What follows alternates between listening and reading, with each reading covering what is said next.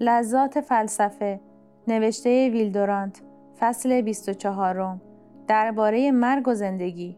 مرگ.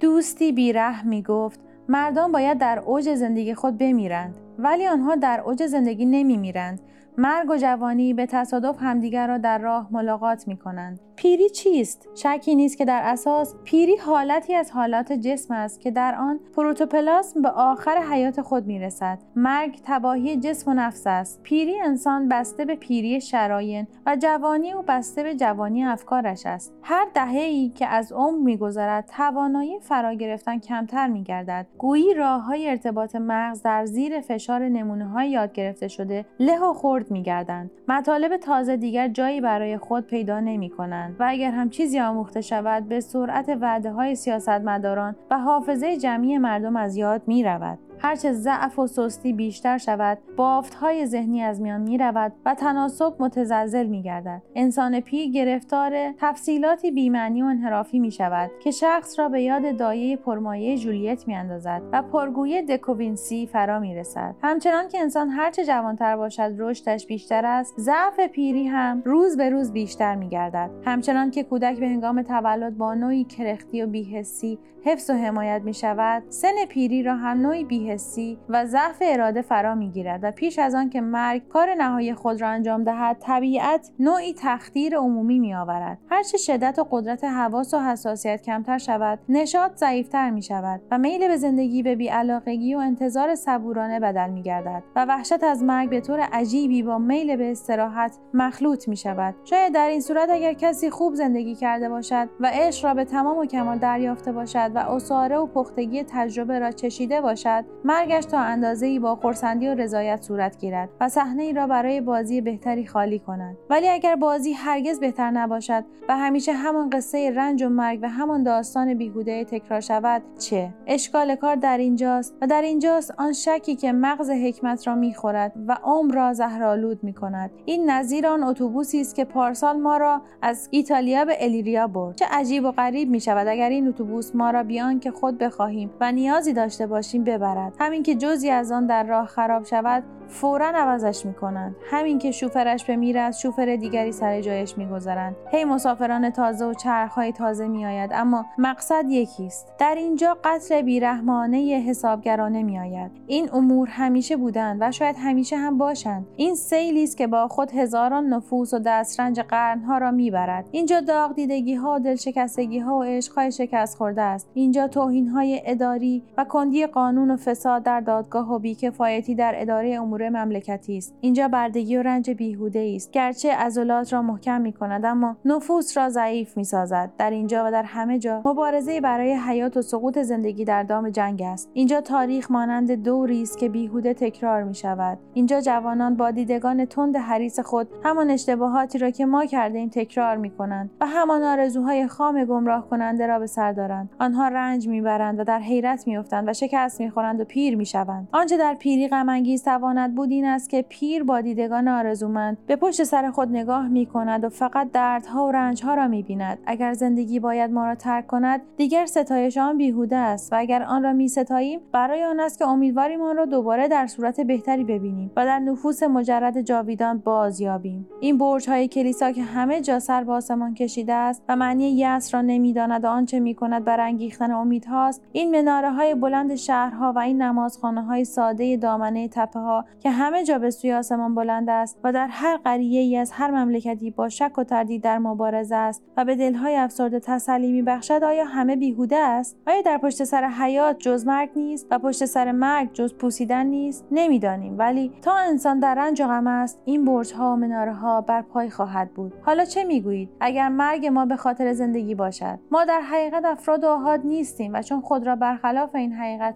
افراد آهاد می‌دانیم مرگ را ناپسند و نابخشودنی می شماریم. ما در بدن نوع انسان اعضای موقت هستیم و در جسم حیات کل به منزله سلول های آن می باشیم. ما میمیریم و از میان می‌رویم تا حیات جوان و نیرومند بماند اگر همیشه زنده میماندیم رشد متوقف می‌شد و جوانی دیگر در روی زمین جایی برای خود نمیافت مرگ مانند سبک نویسندگی حذف زواید و فضولات است ما پیش از آن که بمیریم نشاط و حیات خود را عاشقانه به موجود تازه تری می دهیم. با آوردن فرزندان بر شکاف میان نسل ها پل می بندیم و دشمنی مرگ را رفت. در اینجا حتی در میان همین سیل زندگی کودکان میزایند. در اینجا بر روی درختی که دور برش را سیل فرا گرفته است مادری از کودک خود پرستاری می کند. زندگی پیوسته خود را در میان مرگ نو و تازه می سازد. پس حکمت و عقل چه بسا که مانند هدیه پیری فرا رسد تا هر چیزی را در جای خود ببیند و هر یک از اجزا را در پیوندش با کل مشاهده کند و به دورنمایی برسد که در آن فهم و ادراک هر چیزی را ببخشاید اگر یکی از تجارب فلسفه معنی بخشیدن به حیات و بیهوده نشان دادن مرگ باشد معلوم خواهد شد که مرگ فقط برای اجزا است و گرچه ما که اجزا هستیم میمیریم اما حیات کل را مرگی نیست. سه هزار سال پیش به خاطر مردی رسید که انسان می‌تواند پرواز کند و بالهایی برای خود بساخت. پسر او ایکاروس به این بالها اعتماد کرد و آن را بر خود بست و خواست پرواز کند ولی به دریا افتاد. اما حیات گستاخانه این رویا و آرزو را ادامه داد. پس از سی نسل روح مجسمی به نام لئوناردو داوینچی آمد و در میان طرحها و رسمهای خود که انسان از مشاهده زیبایی آن دستخوش غم و اندوه میگردد نقشه و محاسبات یک ماشین پرواز کننده را کشید و بر آن تعلیقی نوشت که مانند زنگ در حافظه انسان صدا می کند. اینجا باید بال گذاشته شود. لئوناردو موفق نشد و مرد ولی زندگی به این رویا ادامه داد. نسلها گذشت و مردم گفتند که انسان نباید پرواز کند زیرا خدا نخواسته است. اما سرانجام مردم پرواز کردند. حیات آن چیزی است که سه هزار سال صبر می کند و سر فرود نمی آورد فرد شکست می خورد ولی زندگی پیروز می گردد فرد می میرد ولی زندگی بیان که خسته و نومید شود به راه خود ادامه می دهد به حیرت می افتد به شوق می آید نقشه می کشد می کوشد بالا می رود به مقصد می رسد و دوباره به هوس و شوق دیگر می افتد اینجا پیرمردی است که بر بستر مرگ دراز کشیده است. دوستان او به دورش جمع شده در کارش فرو ماندند. خویشاوندانش گریه می کنند چه منظره وحشتناکی است. بدنی سوس و از کار مانده دهانی بیدندان و چهره بیخون. زبانی بی حرکت و چشمانی بی نور. جوانی پس از آن همه امید و سعی و کوشش به این بنبست رسیده است. مردی پس از آن همه رنج و درد کارش به اینجا رسیده است. تندرستی و قدرت و نشاط و رقابت سرانجام به اینجا منتهی شده است. این بازویی که ضربتهای محکمی می‌زد و در بازیهای مردانه برای پیروزی میکوشید